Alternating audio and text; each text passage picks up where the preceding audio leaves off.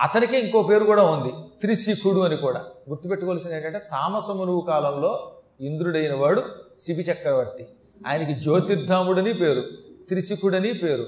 ఒక కొంతమందికి ఏంటంటే వాళ్ళు చేసిన మంచి పనుల వల్ల గొప్ప గొప్ప పేర్లు వస్తాయి.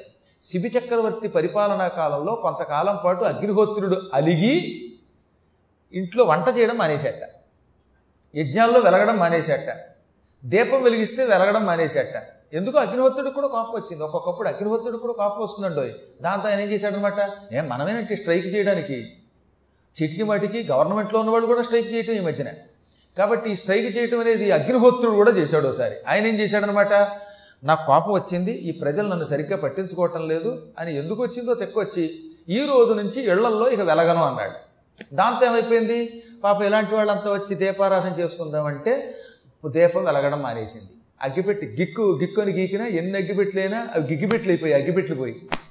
పాపం యజ్ఞం చేసే యజ్ఞగొండాల్లో ఉన్నటువంటి అగ్ని తల్లారిపోయింది. కడుపులో ఉన్న అగ్ని కూడా పోయిందట. కడుపులో ఉన్న అగ్నికి చాలా పేరు. వైశా ఆయన వైశ్వానరుడు అనే పేరుతో మన కడుపులో ఉండి సాక్షాత్తు కృష్ణ పరమాత్మ అంటాడే జఠరాగ్ని ఆయన వైశ్వానరుడి పేరు. అహం వైశ్వానరో ప్రాణినాం దేహమాశ్రిత ప్రాణాపాన సమాయుక్త పచామ్యన్నం చతుర్విధం అని కృష్ణుడు చెప్పలేదా?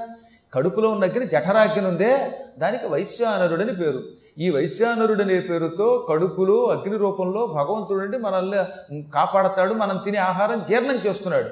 మనం తినే తిండి అరగకపోతే ఇక తర్వాత గొంతుకు మంట వస్తుంది ఏం తినలేము. అందుకే ఈ మధ్యకాలంలో చాలామంది ఈ కడుపులో ఉన్న అగ్నిహోత్రుడు సక్రమముగా పనిచేయని కారణం చేతనే తీపంటే భయపడేవాడు ఒకడు రెండు ఇడ్లీ తినేవాడు ఒక ఇడ్లీ తినేవాడు ఒకడు దానిమ్మ గింజలంటే తిన్నవాడు ఒకడు. ఇలా రకరకాల ఆహార పదార్థాలు ఎందుకు తినలేకపోతున్నారంటే మొత్తం మీద ఈ అగ్నిహోత్రుడు ఒకనొకప్పుడు కోపగించి ఆయన వదిలిపెట్టి పోయాట తాను ఉపసంహారం చేసేసాట శక్తిని ఉపసంహరించుకున్నాడు. అప్పుడు ఏమైపోయింది? ఇళ్ళలో అగ్ని లేదు. ఎక్కడ అగ్ని లేకుండా పోయింది.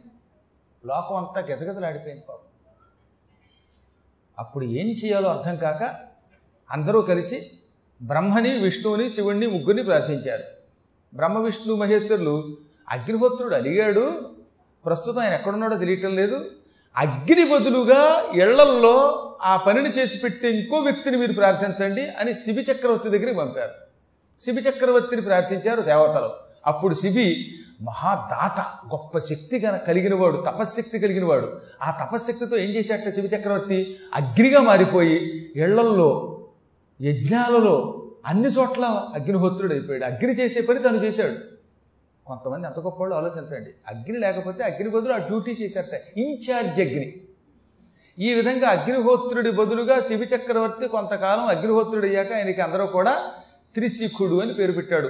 మూడు రకములైన అగ్నులుగా మారినవాడు. ఏమిటా మూడు అగ్నులు? త్రేతాగ్నులు అంటారన్నమాట వాటిని. గార్హస్థ్యాగ్ని మొదలైనటువంటి మూడు అగ్నులు. ఈ విధంగా అగ్రుడుగా మారి త్రిశుకుడు అనే పేరు పొందాడు శివి. మంచి జ్యోతిస్సుకి నిలయం గనక కాంతికి నిలయం గనక జ్యోతిర్ధాముడు అన్నారు. ఈ విధంగా శిబి చక్రవర్తి జ్యోతిర్ధాముడిగా త్రిశికుడిగా పేరు పొంది ఈ తామసమునువు కాలంలో ఇంద్ర పదవిని అధిరోహించాడు. అందుకే మనకి భాగవతంలో అష్టమ స్కంధంలో గజేంద్ర వక్షంలో మానవాధీశర మనువు నాల్గవవాడు తామసుండనగ ఉత్తముని భ్రాత పృథివీపతులు కేతు వృషణ రఖ్యాత్యాదులతని పుత్రులు పదుగురధిక బలులు సత్యక హరివీర సంజ్ఞులు వెల్పులు త్రిశిఖ నామము వాడు దేవ విభుడు మునులు జ్యోతిర్వ్యోమ ముఖ్యులు హరి పుట్టే హరిమేధునకు ప్రీతి హరిణియందు. గ్రాహబద్ధుడైన గజరాజు విడిపించి ప్రాణభయము వలన బాపిగాచే హరితయా సముద్రుడు అఖిల లోకేశ్వరుడనిన సుకుని దూచి యవని విభుడు దశమస్కంధం అష్టమస్కంధం నవమస్కంధం ఈ మూడింటిని ప్రత్యేక శ్రద్ధతో రాశారు పోతన గారు అందులో ఎనిమిదో స్కంధంలో ఒక్కొక్క మనువు గురించి చెబుతూ ఓ మహారాజా మనువులలో నాలుగో వాడు తామసుడు అతడు ఉత్తముని సోదరుడు అతని కాలంలో సత్యకుడు మొదలైన వాడు దేవతలు త్రిశకుడు అనేవాడు ఇంద్రుడయ్యాడు. ఆ సమయంలో మునులు జ్యోతిర్వ్యోముడు మహావీరుడు జాతిస్వరుడు సుతపుడు మహామురుగుడు వీళ్ళు సప్త ఋషులయ్యారు. ఆ సమయంలో హరిణి అనే ఒకనొక స్త్రీకి హరిమేధుడనే ఋషికి విష్ణుమూర్తి కుమారుడై పుట్టాడు. హరిణీపుత్రుడనే పేరుతో ప్రసిద్ధికెక్కాడు. ఆయనే గజరాజుని రక్షించాడు మొసలిని చంపాడు అని ఈ నాలుగవ మనువు చరిత్ర క్లుప్తంగా గజేంద్ర మోక్షంలో చెప్పాడు మనకి. ఇంతకీ గజేంద్రుడిని రక్షించిన కాలం ఇదని నిన్న కూడా చెప్పాను మీకు. ఈ తామస కాలంలో జరిగింది. ఆ తామస కాలంలో గజేంద్రుడిని రక్షించడానికి వస్తున్న విష్ణువు మీద పువ్వుల వర్షం కురిపించిన ఇంద్రుడు ఇంతకీ ఈ శివ చక్రవర్తి జ్యోతిర్ధాముడు త్రిశుకుడని పేరు కలిగిన వాడనమాట ఆ కాలంలో తామసమునువు పూజ్యుడు గనక ధర్మం తప్పకుండా భగవంతుడి యొక్క అనుగ్రహంతో ఈ ప్రజలందరినీ కన్నబెట్టల్లా పరిపాలించాడు. వేయి సంవత్సరములు పూర్ణం వర్ష సహస్రంతు అన్నారు. పూర్తిగా వెయ్యి సంవత్సరముల పరిపాలన చేశాడు. అసలు ఆ వెయ్యి సంవత్సరముల పరిపాలన చాలా అపూర్వమైన పరిపాలన అండి. అటువంటి పరిపాలన మానవమత్తుడు ఎరగట్టు ఎప్పుడూ కూడా. ఆయన కాలంలో ఎక్కువ వేడుండేది కాదు ఎక్కువ చల్లదనం ఉండేది కాదు ఆకలి దప్పికలు విపరీతంగా వచ్చేవి కాదు. వేళకు ఆహార పదార్థాలు వచ్చేవి. ఆకలేసేది? ఆకలికి వేళకి వెంటనే ఆహారం వస్తుంది కనుక మలమల మాడిపోవడం ఉండదన్నమాట. ఎవరికి అనారోగ్యాలు లేవు. కంటి రోగం కానీ పంటి రోగం కానీ తుంటి రోగం కానీ చెవి రోగం కానీ ఇంకో రోగం కానీ ఏ ఇవి లేవు. ఈ చెవి వినపట్లేదు ఈ చెవి వినపడుతుందని వాళ్ళు లేరు. రెండు చెవులు స్పష్టంగా వినపడేవి. కాళ్ళకి ఏ బాధ ఉండేది కాదు. కీళ్ళు పటపటలాడేవి కాదు. ఇళ్ళలో అసలు తగాదా లేదు మాట వరుసకు కూడా ఎప్పుడో ఒకప్పుడు హాస్యానికైనా తిట్టుకుంటాం కదా అది కూడా తిట్టుకునేవారు కదట. తోసంట తోసంట అని తిట్టుకునే వాళ్ళు ఉండరు. మనం అన్న నీకు తగలెట్టాడు అని భార్య భర్తను తిట్టేది కాదు. భర్త గారు భార్య ఆమె నా కర్మగాలి చేసుకున్నాను అనేవాడు కాదు. పిల్లలు తల్లిదండ్రుల్ని గౌరవించారు. తల్లిదండ్రులు పిల్లల్ని గౌరవించారు.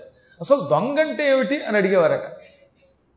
ఈ సైనికులకి దొంగల్ని పట్టుకోవడానికి రాజుగారు శిక్షణ ఇస్తూ ఉంటే సైనికులకు అనుమానం వచ్చింది. మహారాజా దొంగల్ని పట్టుకోండి దొంగల్ని పట్టుకోండి అందుకోసం మీకు యుద్ధాలు నేర్పిస్తున్నాం యుద్ధ శిక్షలు ఇస్తున్నాం అని నువ్వేదో శిక్షణ ఇప్పిస్తున్నావే మాకు.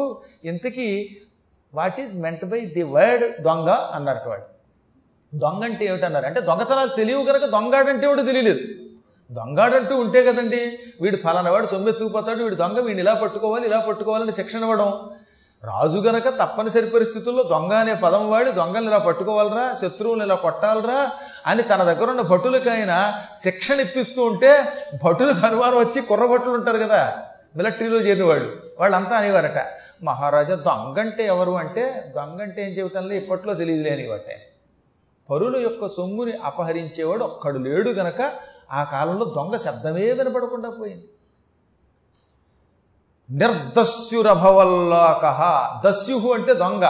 లోక ఈ లోకము నిర్దస్యు అభవ. మాట వరుసకు కూడా దొంగనేవాడు లేకుండా అయిపోయింది. అసలు దొంగలు లేరన్నమాట. కానీ మానసిక చోరులు ఉంటారు అనుకోండి భార్య మనస్సుని అపహరించిన భర్త భర్త యొక్క మనస్సుని అపహరించిన భార్యను మాత్రం ఉండేవారట. అంటే ఒకళ్ళొకళ్ళు అంత ప్రేమగా చూసుకునేవారు. ఇలా రాజుగారి పరిపాలన ఎంతో హాయిగా సాగింది. ఎక్కడ ప్రజలకు రోగం అనేది లేదట. నీరోగశ్చ అభవన్. రోగ అంటే రోగము కలిగిన వాడు నీరోగ అంటే రోగమే లేదు. మాట వరస ఎవడికి రోగం లేదు. తుమ్మి ఎరగడు దగ్గి ఎరగడు. వైద్యుల దగ్గరికి వెళ్ళి డబ్బుని ఖర్చు పెట్టుకోవడం లేదు. అలాగని వైద్యులు ఆ వై వృత్తి మానలేదు.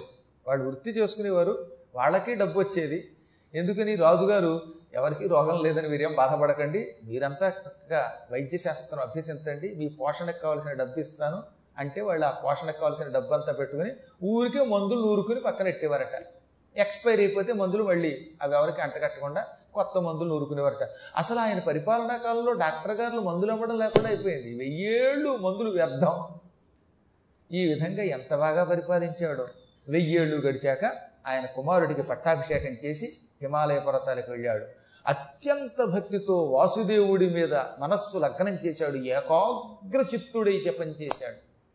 మీరు చూడండి మనువులందరూ విష్ణువుని తపస్సు చేసి మెప్పించిన వాళ్ళే. ఏదో ఒక సమయంలో విష్ణు దర్శనం పొందిన వాళ్ళే మనువులు. ఎందుకంటే నా విష్ణు పృథివీపతి విష్ణువు యొక్క అంశ లేకపోతే ఎవడు రాజు కాడు అందువల్ల అందరూ కూడా విష్ణువుని పూజించారు. ఈయన కూడా పూజించాక వీరికి కూడా ఆయన సాలోక్యం అనేటటువంటి మోక్షం ఇచ్చాడు. ఇది నాలుగవమైన మనువైన తామసుని యొక్క చరిత్ర.